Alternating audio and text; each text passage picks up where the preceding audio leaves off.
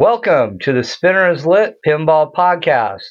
Tonight's episode, episode 8, The Lady Has Skills. I'm your host, Spencer Klingen, and along with me is uh, my co host and wonderful engineer, Seth Holder. Hey, everybody. And tonight we have a very special guest. Uh, Juniper Neff is joining the show. Welcome to the show, Juniper. Hello, thank you for having me. Yes, good to have you on tonight. So, of course, we're a pinball podcast, so we're going to talk about pinball. So, why don't you tell the listeners a little bit about yourself? So, I'm 15 years old, and my dad's the main pinball expert in the family, and I'm in the local league. Yep, and we play in that local league together. Mhm. Cool. He beats my butt every time. So, um, when did you first start playing pinball? Um, so I first started playing when my dad started playing again, kind of a midlife crisis. Um, but I wasn't really serious about it. So I actually I kind of count it back as in I started playing when I started league, which was four or five years ago. Cool. Okay. Um, so you've been playing for about five years now. Yeah. What was the first game you had in your house? Uh, we had a black hole, Awesome. And that that was the first game we had. So you played it a lot then. Uh, not really. I, I played it whenever my dad did, which was a lot at first. and all the black hole owners and lovers just cringed. I was little. I could barely read. Hey, I, I, I, no, no, I, Juniper, I'm with you. If I had a black hole in my game room, it would be the least played one. I, I respect it. It's a beautiful machine, but I, I, I know people are not happy with me right now, but it, it doesn't do much for me. So It was a a wide body, and I was small. It hurt to play. That, yeah, Oh, there you go. there you go. That's true. Because for a small person, a wide body is a pretty big stretch. Spencer would know. I would know. so, um, when did you start showing interest in repairing games? Um, I think I had always had the interest, but I took the initiative after my 15th birthday um, because I was actually old enough to be useful at something. Um, and so I had started planning, and my dad bought me the Stingray as kind of a. I was gonna buy it, and then he bought it for me. A Stingray, so th- that's what a Stern, an old solid state Stern. Yeah. So that was that was the first machine. Okay. First of many, right? You've got multiples by now. Uh, well, no, not me. All right. So has, yeah, it's not like your dad yet. You haven't got to that space. no, not yet. What, what was the first thing you repaired on your own? Um, so when we got when we got her, Stingray wouldn't turn on, and so that was really the first thing we repaired was getting her to boot up. Okay. And you did all that by yourself, right?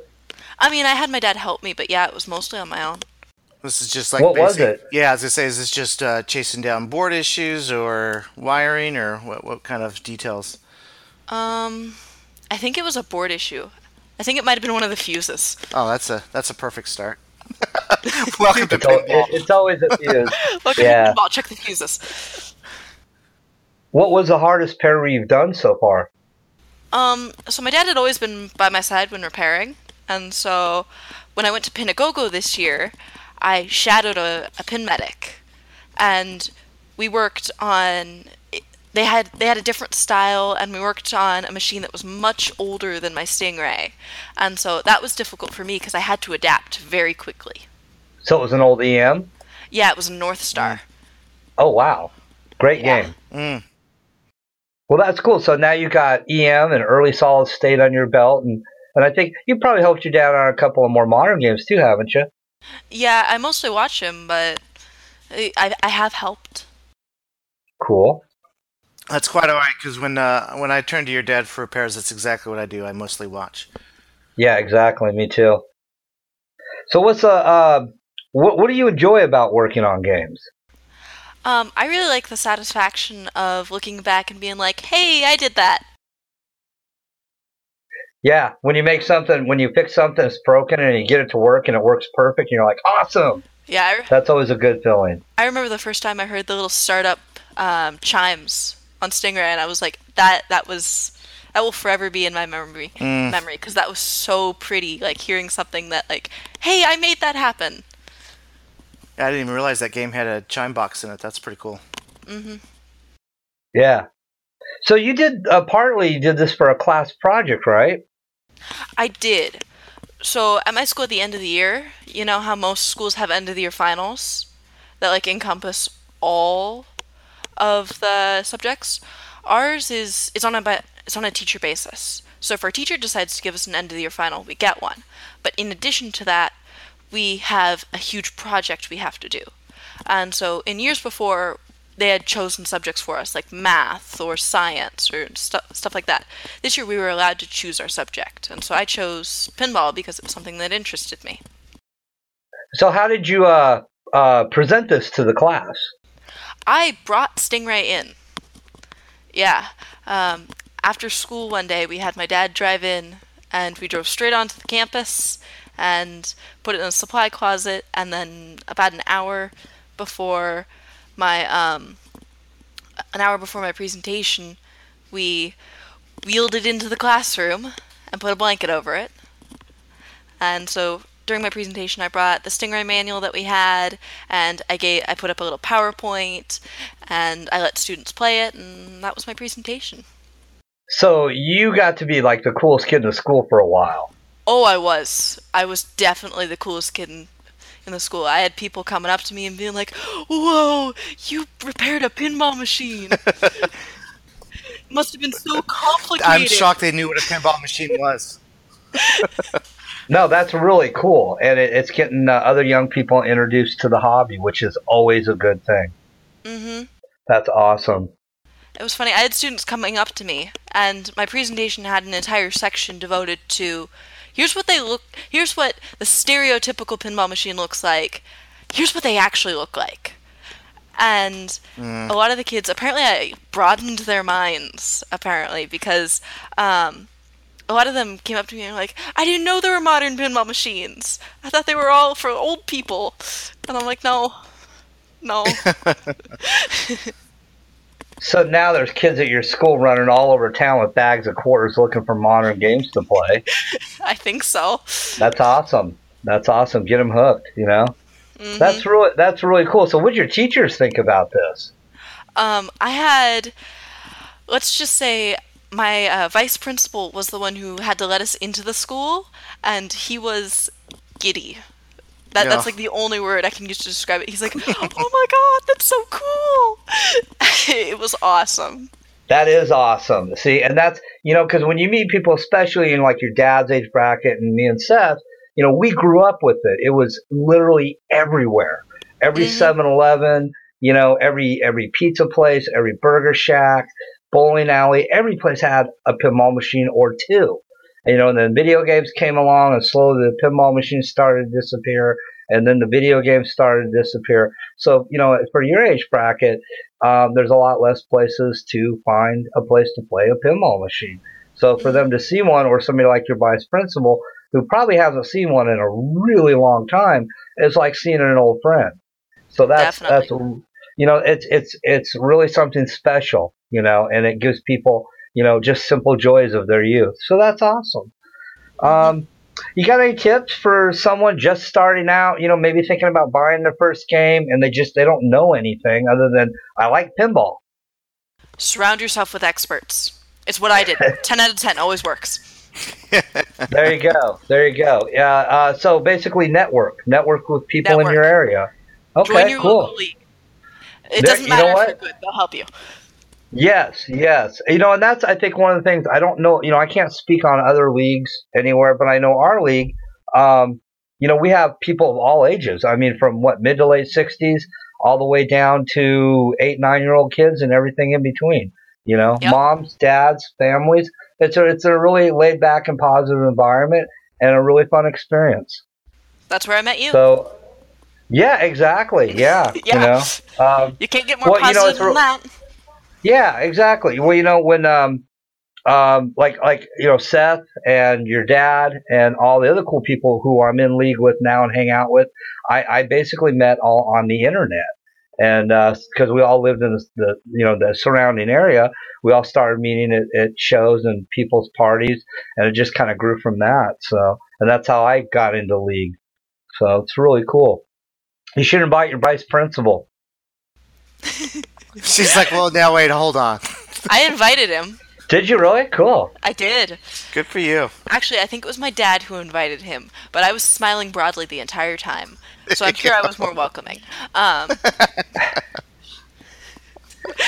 There you go. Well, your dad can be a charming fellow when he wants to be. hmm Right on. Uh, what's your favorite game right now? Ooh, that's a tough one. Um, I've always been a fan of the more modern games. I like like 2000 games. Um, but I'm also a fan of flow games. So Theater of Magic, uh, Star Trek. Th- those are good games. I like those ones.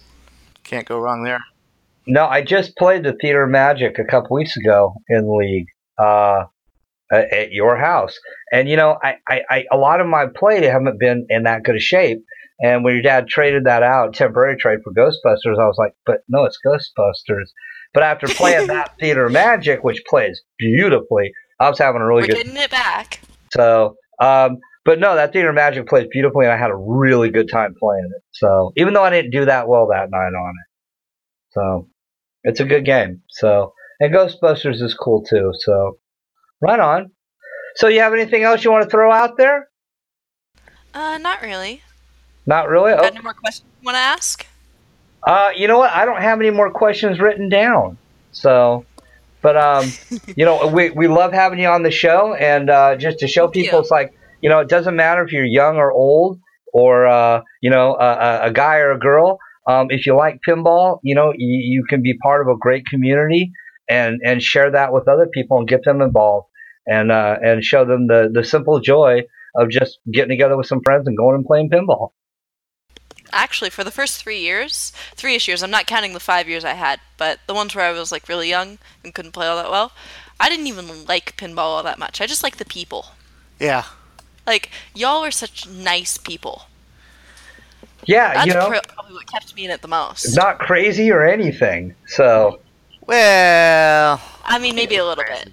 Maybe a little bit, right? That's what takes makes a us special Yeah. kind of crazy. Yeah, exactly. You know, I, I, I have to agree with you on that. For the last, you know, few years, getting more involved in the hobby, meeting people. Uh, you know, I, I haven't met anyone that's not just a really awesome, decent, nice person in the pinball community. And I mean, to go along with that, the nice thing about the pinball community is you have that special kind of crazy. That kind of special kind of crazy where it'll allow people to listen to a 15 year old girl when she gives her opinions. Uh, you have no idea how many clubs, how many organizations I've been with where I've tried to have a voice and they don't listen to me because I, I'm young Yeah. and I couldn't possibly have a good idea compared to all of these other people. And with you guys, I'm completely at home. well, that's their loss. I know, right?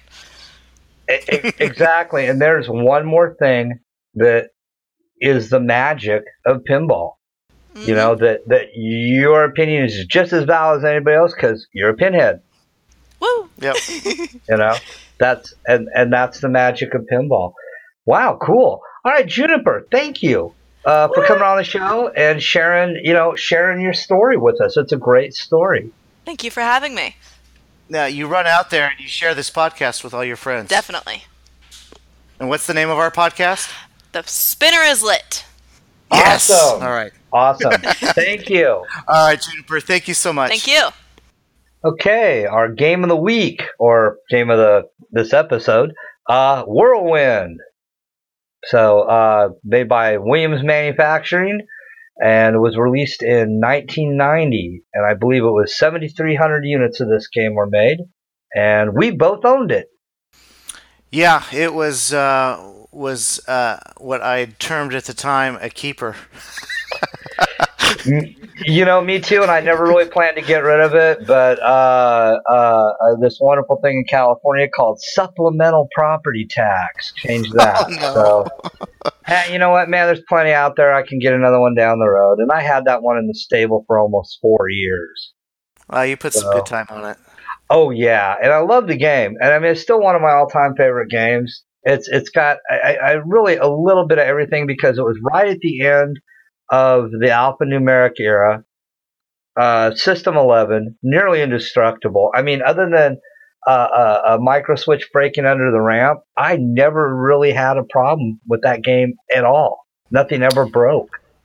Yeah, a lot of System 11s, which uh, when when I had my Whirlwind, that was all I cared about at the time was System 11s.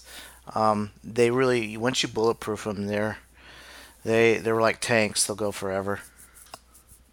Yeah, really, really, you know, fairly low maintenance. Like I said, once you bulletproof them, and uh, you know, in particular, since we're talking about Whirlwind, uh, some of the features for someone may not have played it. Uh, you know, six pop bumpers, um, a three bank of drop targets at a really interesting angle, and they can be swept for extra points.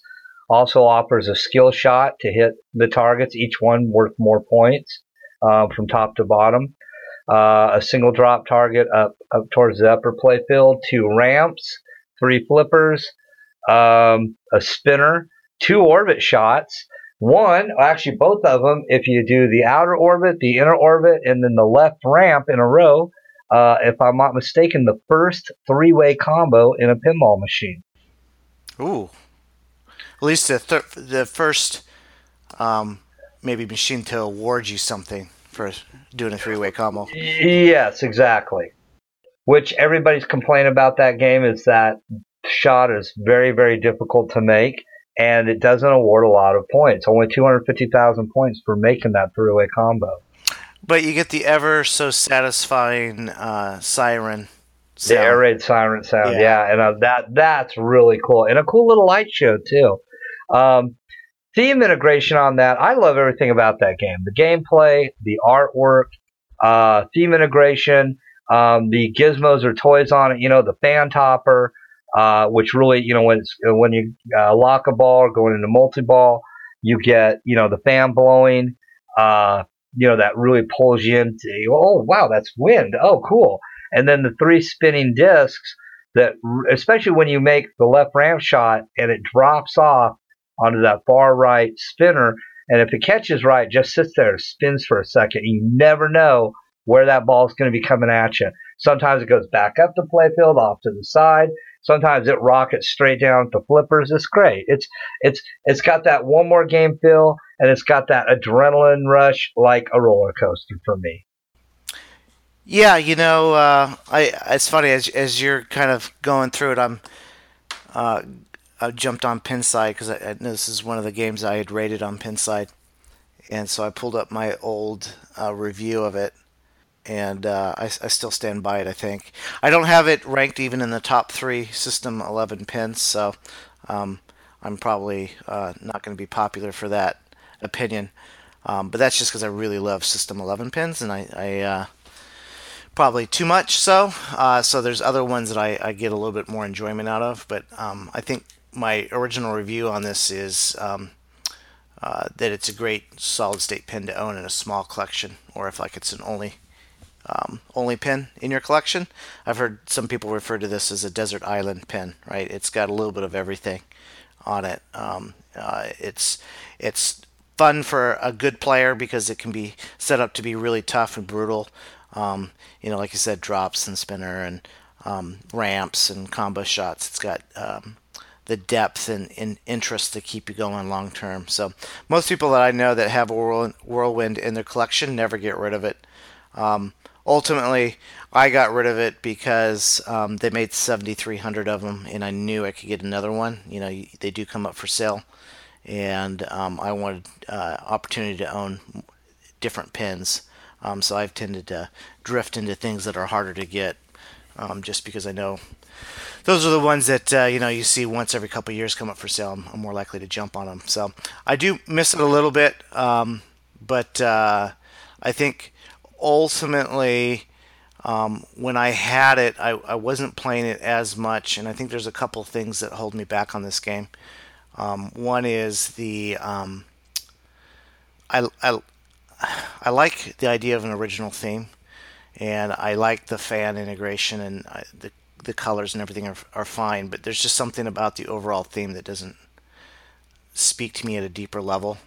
You know, some of my pins um, I gravitate to more are going to usually be uh, fantasy or science fiction uh, you know, a blackout or grand lizard. There's certain callouts that they have, um, or or certain um, art that just really speaks to me, and and so those kind of up the scale for me. Whirlwind is is perfectly fine, um, but there's nothing on it that like just draws me in, um, and it makes me want to play it more. So, but you know the the uh, the real straw that broke the camel's back, so to speak, is uh, a, a, good friend of mine, Charlie, came over and um, he played it. Uh, he was having a great game. He's just a natural pinball player. He doesn't play that much, but he comes over from time to time and he'll play, and he usually has good games. Well, he came over, and within 10 to 15 minutes, he hit that freaking three way combo. Wow. And I have never been able to hit it on that machine. And so at that point, I was just like, I'm done. I, that not, just I really dispirited me. I, I, no, you know, believe it or not, I mean, it, it, would be about once every hundred games, but for about a year and a half, it was my only game. So I played it a lot. Yeah. And uh, so I hit it, you know, I don't know, probably uh, eight or ten times in that year and a half, you know. You, and, must uh, have been doing something right. I, I I had good scores on it. I'd get into the twenty millions on it. Um, for a three ball factory setting game, I think that's decent. But um, for whatever reason, I just could never get my act together enough to focus on that three way combo and be able to hit it. I did it with the glass off just to hear what it sounded like at one point early on, but um, right. I, I know that's considered one of the like you know top ten hardest shots in pinball is trying to hit that three way combo. Well, you make your outside shot and you're you know and it rockets around and then you hit oh, it the off. First, the two the two way combo, yeah, all day long. right. Well, then you what, what what then you hit that inner loop and you don't even have time to blink. You, you, you have to assume loop, it's going to make it. Yeah. You have to assume it's going to make it and flip again and then just pray to God you hit it up that ramp. So exactly, just just far enough to hit that switch, and boom, you get the three way combo. But that's it's it's a tough tough shot. You know, the other thing I forgot to mention about is the cellars. You know, it's got the cellars, and it's got a real, you know, by today's standards, primitive, uh, but it's got modes. You know, and that's one of the earliest mode games. Um, well, now that was my favorite aspect of that game. That's typically what I ended up doing was just trying to light every single cellar mode to get to the super cellar. Getting um, the super that, cellar is always fun. That I just love the light show and everything came with it. So that that's typically the pattern I always fell into, and then I just never tried anything beyond that.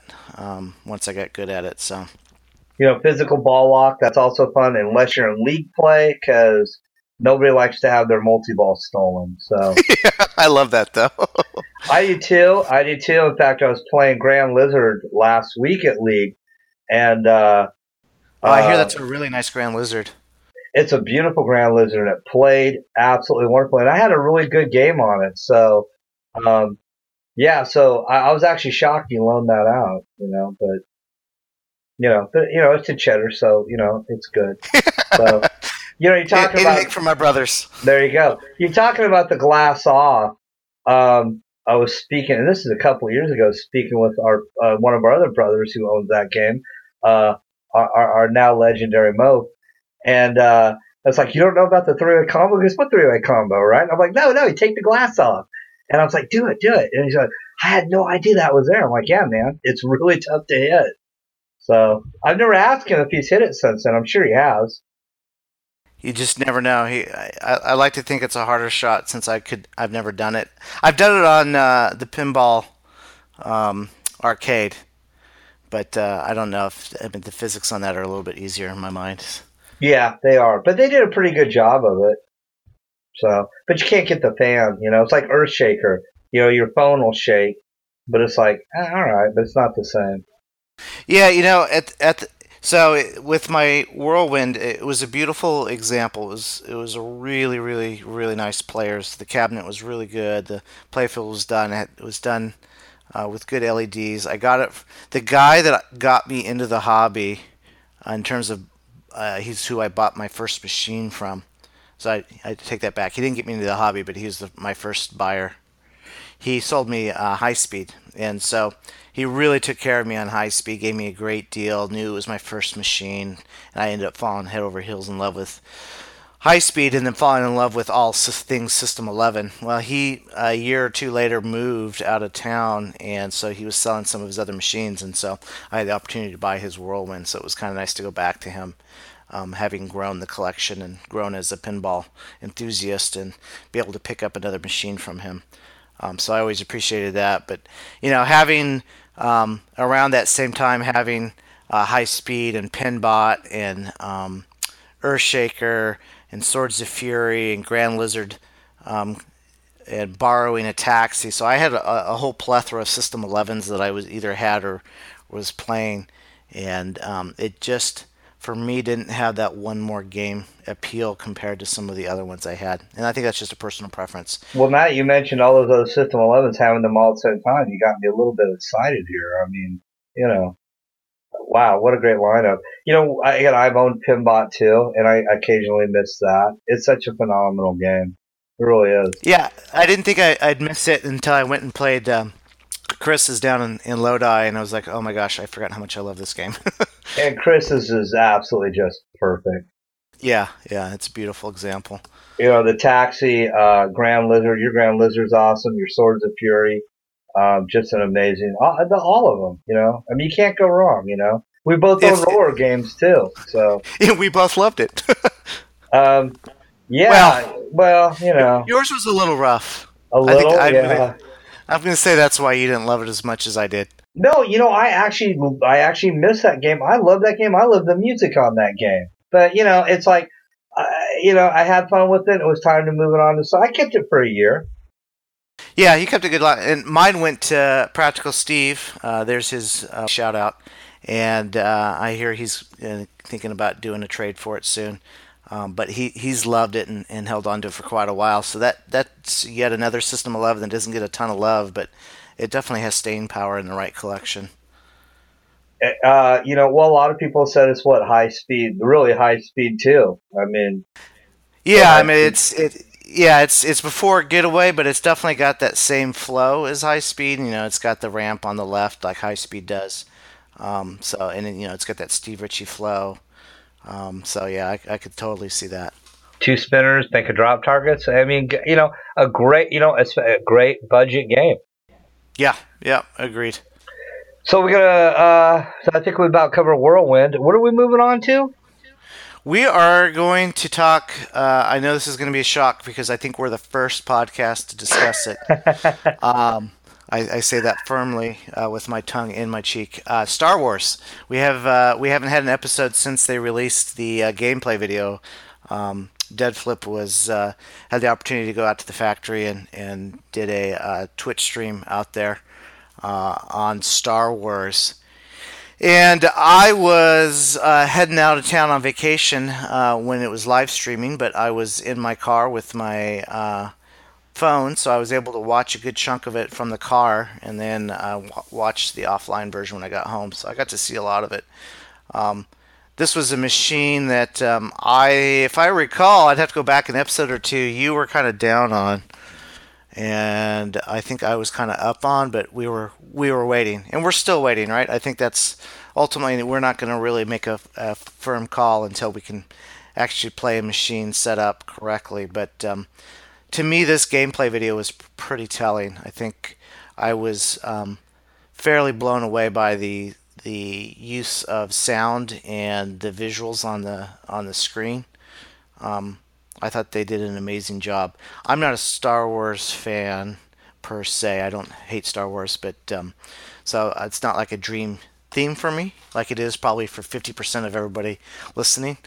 Um, but um, watching it, um, watching the the the gameplay on it, it definitely had. Um, Steve Ritchie is is the designer on it. Definitely, you could tell it's a Steve Ritchie pin. It kind of had that Star Trek feel a little bit in terms of the shot maps, but you know, ultimately it's pinball. There's only so many layouts you can do, so I'm, I'm not really. Uh, and, and obviously it's not the same. There's there's quite a few differences, but I mean it just kind of has that feel where you've got some ramps on either side and and whatnot. But um, it's really fast. I think you know initially people, uh, based on the reactions I was seeing, were were a bit like, "Oh God, this is going to be um, one of those games where everybody needs 20 minutes of ball um, because um, this it just you, know you, you, never lose your ball and it's multi ball after multi ball. But then I think you know everybody kind of calmed down a little bit and said, well, "Wait a minute." As we're watching this gameplay video and we're watching folks put up uh, crazy high scores, I think uh, we have to recognize that at least two of those players are some of the top ranked players in the world. and they can take just about any game and make it look that easy and with that long of a ball time. So I I think once we get to play it, we'll kind of be able to kind of really judge it in terms of okay, is this going to be one of those games that like you drain in 30 seconds, or can you play a couple minutes, or is it going to be um, you know Lord of the Ring-ish where you're you know chopping wood for five to ten minutes every ball, um, and you know having to slog your way through it, and, and stepping up for a game is a commitment of a, a decent amount of time. Yeah, you know, uh, watching the video, my take on it was I really think they that Stern has found the balance where the casual player that oh cool pinball machine, oh cool Star Wars, I go up, they throw a couple bucks in it, and they play it and they have a good time. Like I said, it's got great video integration and the music. I think the theme integration looks pretty solid, and they'll you know they'll get a multi ball or they'll make the Tie Fighter dance or you know something, and, and they'll feel satisfied. Right. The amount of rules, and I guess this is like a really, really, really early, like almost maybe beta code, and the amount of rules and, and stuff you can choose from is just crazy.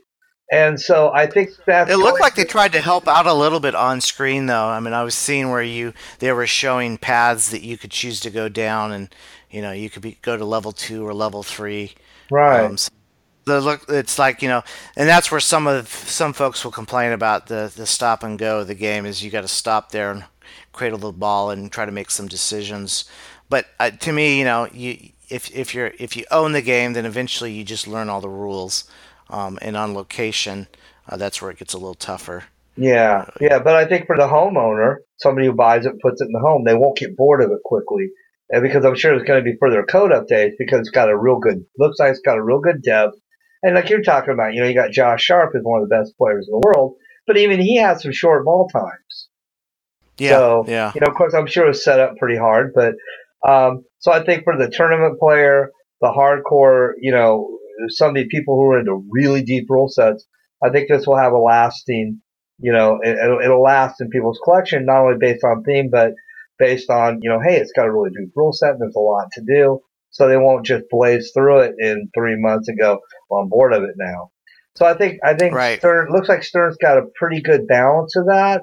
I mean, there's always room for improvement, but I mean, you know, the the uh, the new LCD monitor. I mean, this is only you know uh, Stern's third game on this, and just like if we go back to the early DMD games, you know, with Gilligan's Island and Terminator 2 and, and some of the other games, the the the, the dot matrix display really grew and progressed, and so did the rule sets along with it over time.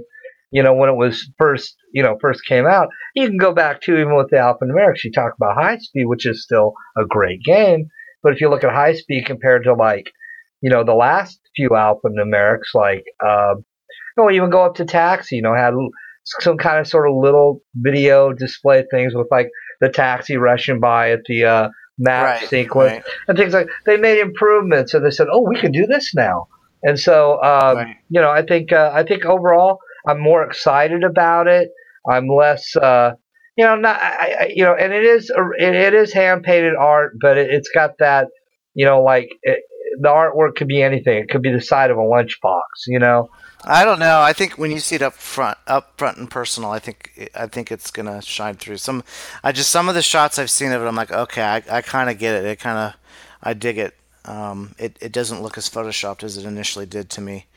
Um, and then like what you're saying about the the the display, totally agree. I mean, when I look at, I, I was trying to watch the screen instead of the pinball play uh, on some of it, um, and I just thought it was really well executed. Um, it wasn't just like uh, screen grabs out of the movie.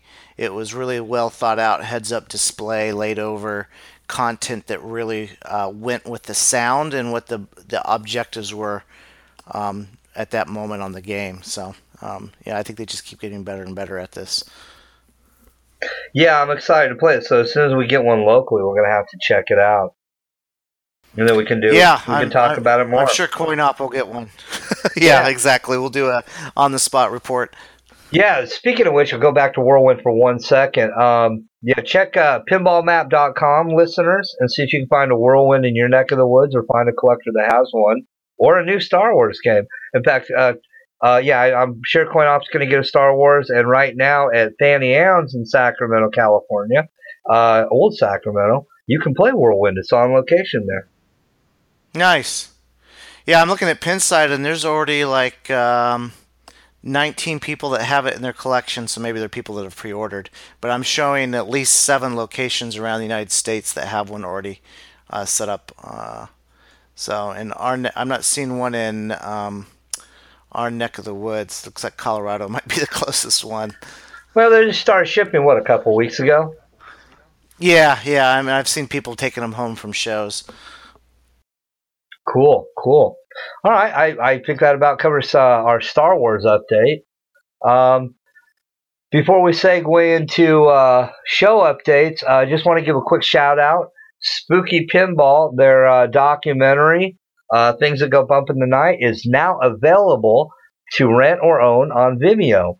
So let's support uh, pinball documentary, documentary filmmakers. Let's uh, you know g- give our support for Team Spooky and uh, rent it or buy it. And I know it's going to be coming out on DVD and Blu-ray soon. I just don't know when. So check out Vimeo and give it a watch. You're not doing anything else good this weekend, are you?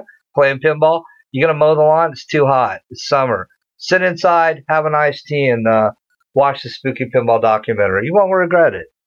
Yeah, I mean, for four bucks for a rental or nine bucks to own it, uh, it's it's an hour plus long with some bonus features, and I I think uh, it's good family entertainment. Gather the family around uh, the dinner table, sit down, and watch a little spooky.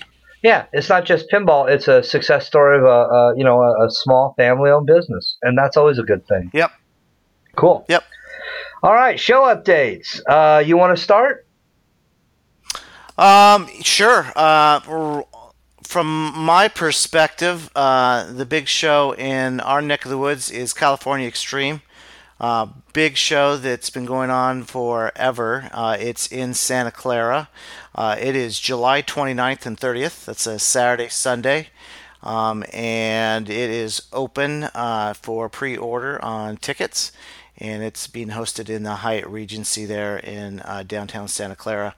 Um, I was super excited to go. I even had my room rented uh, for Saturday night, and uh, unfortunately, I got called out of town for two weeks, so I'm going to miss it this year. So a little bummed, but uh, I know a lot of the my Northern California brothers are going to be there, and uh, been monitoring the on Pinside thread, and looks like we're, we got a pr- pretty good uh, turnout for them this year. So should be a great show, and that's what I've got on my plate. Okay, well, mine is uh, the other side of the country, the same weekend, and it is uh, Replay FX, July 27th through 30th in Pittsburgh, Pennsylvania, at the David L. Lawrence Convention Center, and uh, that's uh, also going to be having you know the pinball tournament, Pinburgh, which is the world's largest pinball tournament, if uh, memory serves, and uh, so you go out and play pinball and and compete or just you know play pinball and watch the uh, some of the best pinball players on uh, Planet Pinball slug it out for the title. So if you're going to be on the East Coast, definitely show to check out. So on to the gadget of the month, which I have nothing and you have a couple things. Yeah, you know, uh, we try to throw in uh, something out of the uh, the tech bag every every episode, um, and as always, uh, you didn't contribute this time. So, um, what I was scanning around, I realized um, one of my recent acquisitions that's brought me a lot of joy. Um, most things pinball do, but over the uh, four to five years I put into the hobby. Has Juniper been in the hobby longer than me? Hmm, I'll have to think about that. Uh, the four or five years I've been in the hobby, I've gone through a variety of toolboxes. Um, as I started going to shows uh, about three or four years ago and bringing my own games and bringing my own tools to fix my games, um, I started kind of trying to figure out what's the best way to carry tools around. If I go to look at a machine, I go to um, to go to show to work on my machines. I go to work on other people's machines. Like what's the right amount of tools and, and all that good stuff. So I went I got a went down to my favorite um, hardwoods hardware store, uh, Harbor Freight. Picked out a uh, a really high end eight dollar toolbox. That was my first go around, and um, that lasted about a year before uh, I just realized it just ended up being a big pile of tools in there that I was constantly having to dig around. So I thought, all right, let me get something a little more compartmentalized. So I, I went down to Lowe's next and picked out kind of one of those um, toolboxes that you pull the handle out, and it's kind of like a tackle box where it's got multiple levels that um, come out of it. And you keep it a little more organized, right? You can get smaller tools in the top shelves and the bigger tools in the bottom. So that served me well, but you know, um, carrying that around and then setting it down and then having to open it and digging around trying to find uh, a smaller tool still was suboptimal. And so this uh, last year, when uh, Pin-A-Go-Go was getting ready to spin up again, I, I started thinking, all right, I, really want an easy way to carry tools around. So, um, having observed others in the past, I decided to try out a, a tool bag instead. So I went back to um, Lowe's, and they had a uh, like a, just a vanilla polyester tool bag for like 17 bucks and you know it's not huge so i was a little worried that it wasn't big enough. But being able to store your tools vertically in pouches was like amazing. So anywhere i went i just plopped my tool um, my tool bag down and i had immediate access to anything. I didn't have to open up anything. I didn't have to make sure there was enough space for me to open the lid and pull the trays out. Um, i could carry it and pull a tool out while i was walking. Um, i could see all the tools at once um, and it took up a lot less space. And so I've really been able to kind of tailor that tool bag, and I have like the perfect set of tools in it now. From most of you know, 90% of my wrenching is all in that bag now. And what I've found is around the house, or if I'm working on the cars outside doing whatever, I find that I'm grabbing this bag now and using my pinball tool bag for most of my honeydew list too. Right. So I've uh, been really been really happy with that transition. So I know it's something small, right? But you know, um, if you're wrenching on games a lot, it's nice to have uh, an easy way of uh, carrying things around and accessing your tools. Because typically in the past, I'd grab a handful of tools and walk back to my machine, and I wouldn't get the thing I needed, and then I have to go back. So you get the kind of the waste of time. So carrying a bag around with everything you need in it is definitely the way to go. No, it, it, you know, I actually have one for work. What you're similar to what you're talking about because I love Harbor Freight, and uh, so it's got all my little tools for work in it. I, carry, I just I carry that. It, I, I, call it my doctor bag. You know, so yeah. um, but no, it makes perfect sense, and it's just it's right there. You can see it, especially if you're at a show. You know, yeah, right. right there. Everything's really. Oh, yeah, I got that right here. Boom. No, so that's a great tip. And then uh, the in terms of gadgets, uh, I thought I'd throw out um, uh, something I saw on Pinside uh, earlier today as I was uh, browsing around, like I um, uh, known to do, and um, it's something that I've had my eye on. it's a subwoofer. So some of the more modern pins, you know, um, the um, DMDs and later, you if you will, it's really easy to hook up subwoofers to them and really add a kind of a, a even if you don't have a shaker motor, it kind of adds that um, verbal depth to the gameplay when you can really get stuff to rattle around. Um, so I was um, pretty excited when I got mine hooked up. I actually bought one uh, last year, and then I bought um, the Pinovators make a little pin soundboard that uh, plugs into your MPU in the back box, and you just tell it what kind of machine you have, whether it's Stern, White Star, or uh, um, uh, whatever particular flavor of um, Williams you have. And you plug it in there, and you just run your audio cables to it. So you're actually able to uh, run multiple machines into it as well. Um, so you can use, like I had um, my Star Trek Next Gen and my Fish Tales um, piped into it. So it's a pretty cool way to add an extra layer of depth and sound to it. And then I went the next step and I added a little um, um, uh, on off. Um, uh, it's like a little remote control to turn on and off the sub, uh, so I don't have to crawl underneath it. And so it just plugs into the wall, and so it's like a little remote that I keep on a keychain. I can turn it on and off, so that way, if you know it's late at night, I can just keep it off. But or if it's during the day and no one's here, I can turn it on. But so the subwoofer is a great way to add kind of a, a, a cool dynamic to some of the more modern games. And Polk Audio's uh, PSW10 seems to be the one that most people point to as like, yeah, this is a great way to start. And they go on sale from time to time um, for really cheap, and so that's usually when everybody jumps on them. So like, I think every year around Black Friday time they go on sale.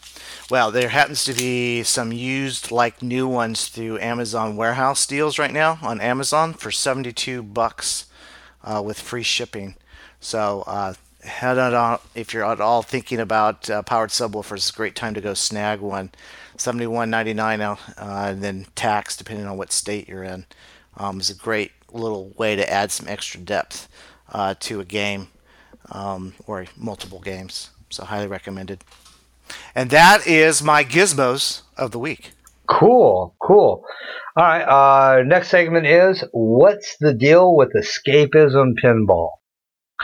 Uh, this kind of just showed up out of nowhere about a week ago, uh, courtesy of our good pal. Another shout out tonight to Practical Steve, who found a photo on the internet of some empty. Wait, he found a photo. He found a photo on the internet. On the internet. This is my shocked face. I know. Uh, of some empty cabinets with uh, artwork for uh, uh Guardians of the Galaxy.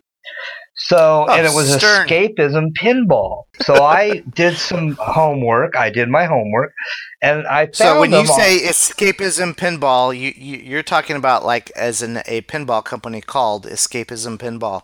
Correct, sir. Not the concept of escaping into pinball. Awesome. All right. Well, what what what's this about? Okay, so I found it, and they're out of South Africa, and I found a website. Uh-huh. Um, I actually I've got it pulled up right now. Um, so uh, the listener can find them at escapism.co.za. And apparently, there's nothing on their website at all about Guardians of the Galaxy. But they're apparently uh, manufacturing, um, they're doing a Spirit of 76 year old Gottlieb EM game, but they're doing it as a solid state and they're doing a reissue of the old Bally 8 Ball game. Wow. Those are interesting titles to pick. Out of all the titles you could pick, I wonder what drove them to those two. I don't know. I did reach out to them via email and their, from their contact page, and I have yet to hear back from them. But I'm just kind of fascinated that they're. They didn't reach out to you and offer to send you a check if you would have their agent pick up a pinball. It's not like any of those kind of things, right? Not so far, no. okay. Still waiting, you know. I'm still waiting for my Nigerian prince to show up on, you know, at the door like Ed McMahon. you know, I kind of browsed around on the website today, and um, I don't know. Did you look at some of the services that they uh, offer? Yeah, yeah. I mean, they have like them. They'll they'll they'll completely restore a playfield for like eight hundred bucks. Now they said they had to inspect it first, um, so I'm guessing they're not going to do something that has mylar on it because they know it's going to remove all the paint. But um, that'd be interesting to see if, if anybody here in the U.S. is engaged with them for any any of their restoration projects. Yeah, well, you know, another thing is they they they do EM uh, to solid state conversions. You know, you send them an EM game and they'll convert right. to solid state. Yeah, they're they're. I was looking up the money difference because they're uh, it's like South African rands, I think is their currency, and it was like their brand new machines that they're gonna sell um, are like thirty five hundred. Wow. So that was kind of surprising. Thirty five hundred yeah, American. I mean, you know, yeah, con- to convert over, it was like forty five thousand rand or something. Okay. Hmm. Well, that's kind of interesting. So yeah, I, I would lo- love to hear more. I mean, I think I as I googled around, I think I saw them. Somebody posted a a video on YouTube like ten months ago. It's like the last activity I've seen. So I'm curious where they where they currently are. Is it stalled out? Or are they still actively working on things behind the scenes? Eh, Just another interesting little thing to kind of keep your eye on as as people around the world try to find their niche into into our hobby. Yeah, yeah. I just, you know, I was just fascinated by it because here they are, and they're like, "Whoa, nobody's heard about these guys." So, hey, so hopefully we'll have some updates down the road of uh, what are they doing something. Yeah, yeah, we'll keep an eye on them and report back if we hear anything. So, so, uh, so now we've got uh, you got a uh, something for me. Yeah, well, you know, I thought um, it would be fun to ask um, you some questions, so I thought I'd introduce a brand new segment to our show. Uh, I like to call it This or That. And I'm just going to rapid fire ask you some real simple questions and see how you answer them. And I'm going to try hard not to judge you harshly based on your answers. Or laugh out loud. so I hope you're prepared. Yeah, yeah. Fire away. All right, so all right, here we go. We're just going to warm you up nice and easy, okay? Okay. Um, board games, Monopoly or Life? Uh, Monopoly. Nice. Uh, pinball vendors, Pinball Life or Marco Specialties? Oh, well, that's a tough one. Pinball life. All right. Coke or Pepsi? Uh, that was fast. Now, what about this? I want you to think about this. I'm going to hold you accountable. I either give you a, and these are equal condition machines. Okay. Okay. I'm either going to give you a Fathom, or you have to give me 500 bucks, and I give you a TX sector. Oh man. Phew. Uh. TX sector. Nobody else has one. Nobody else has one. Nobody else has one. Uh, So you're going to give me 500 cash and to get the TX sector versus a free Fathom. yeah. I, I could go play Okay, Fathom. you I, I, there's other people I know that have it. So no one we know has a TX All right. sector. ABBA or the Bee Gees? Man, that is tough. Um, I'm gonna go ABBA. So disappointed. Solid State Bally or Solid State Gottlieb? Solid State Bally. Mustang or Camaro? Mustang. Would you rather prepare an EM or a solid state? Solid State only because I know more about them. You can only set your machines up for an eternity in three ball or five ball. Three ball. iPhone or Android? iPhone. That was the wrong answer. Lowe's or Home Depot? Home Depot. That was also the wrong answer. I was looking for Harbor Freight. Oh, Harbor Freight. Okay. Vanilla ice cream, vanilla ice cream, or rainbow sherbet. Uh, ooh, Rainbow Sherbet. Ah, uh, I'll have to go vanilla. Wow, you're one of those. DMD or LCD? DMD.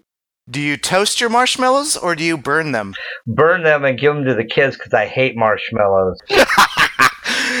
LEDs or incandescent bulbs? Only one. LEDs. Uh, if you had to pick one favorite mechanism, would it be a spinner or would it be a drop? Oh man, that's that's brutal hard. Uh, spinner. I'll go spinner. Yeah, that was an easy one because of the name of the podcast. huh? But I do love drops. Here's a con- here's a controversial one: Star Trek or Star Wars? Uh, well, you know I love them both, but I, I'm going to give the hand to Star Wars. no, oh, freaking. And you knew that was the answer. All right, all your machines have to be either set up to six degrees or seven and a half degrees. Seven and a half, make it harder. Makes you a better player. Wow. Okay. In and out or five guys? In and out. Superbands or Titans? Boy, that is tough. Um, I'm going to go Titans. Big red or juicy fruit? Juicy fruit. Can't stand cinnamon. wow. Oh, I like right. real cinnamon. I, I hate baked cinnamon. Final question. You don't know what they're going to be, but the next unannounced Stern or the next unannounced Spooky, which one would you want? Wow. I, I, yeah, that is tough. Um, I'm going to judge you you're gonna judge me. You know what? harshly. Uh, I'm betting on Spooky because I think they're really going to surprise a lot of people with their next couple of games. All right, that that's fair enough. And that concludes this or that for this episode. That was fun. Thanks for playing. Yeah, that was fun. I thought you'd like that. so, uh, closing time. Closing time. It's time to close. Aw, I know already? already, but we've we've got a good show here. Uh, it's been always as always. I so look forward to doing the episodes. We always have so much fun. So, um, closing out the night. Uh, any more shout outs to anybody? No, uh, you know, I'll, I'll do a instead of a shout out, I'll do a confession. Yeah. Um, All right, the confessional. It's it, it's it's been over two two weeks since I've uh, turned on a pinball machine and played it. You've been yeah, I admit that. you've been out of town a lot. I, I, I have, but that's that's not a good enough excuse because I've been I've, I've been home enough that I should have played one. I'm looking at my Knight Rider right now, recognizing I, I need to turn it on before I go to bed tonight. So I'll I'll, I'll, I'll make up for it. I'll I'll uh, play ten games as my penance. There you go. Well, I- I'll confess too, I haven't played since Tuesday night, so you know. All right. So I, That- I'm gonna go play too. that's, that's we're, we're both bad hosts. Yeah, I, I do want to give a shout out to uh, uh, all the wonderful people that listen to the show. Um, thank you for your support and listening, and uh, we're always glad that we can entertain you and maybe give you something to think about. Uh, big thanks again to uh, Juniper Neff for coming on the show and uh, sharing her really cool story with us. Uh, you can listen to us, of course, on uh, SoundCloud, uh, Acast, and iTunes. Uh, whoa, anybody else we got to thank tonight? I think that's about it. Um, No. Seth, you got anything else? Nope. Okay. Well, thanks again for listening. Uh, this has been episode eight of the Spinners Lit Pinball Podcast. Play pinball, keep America strong. Good night, everybody.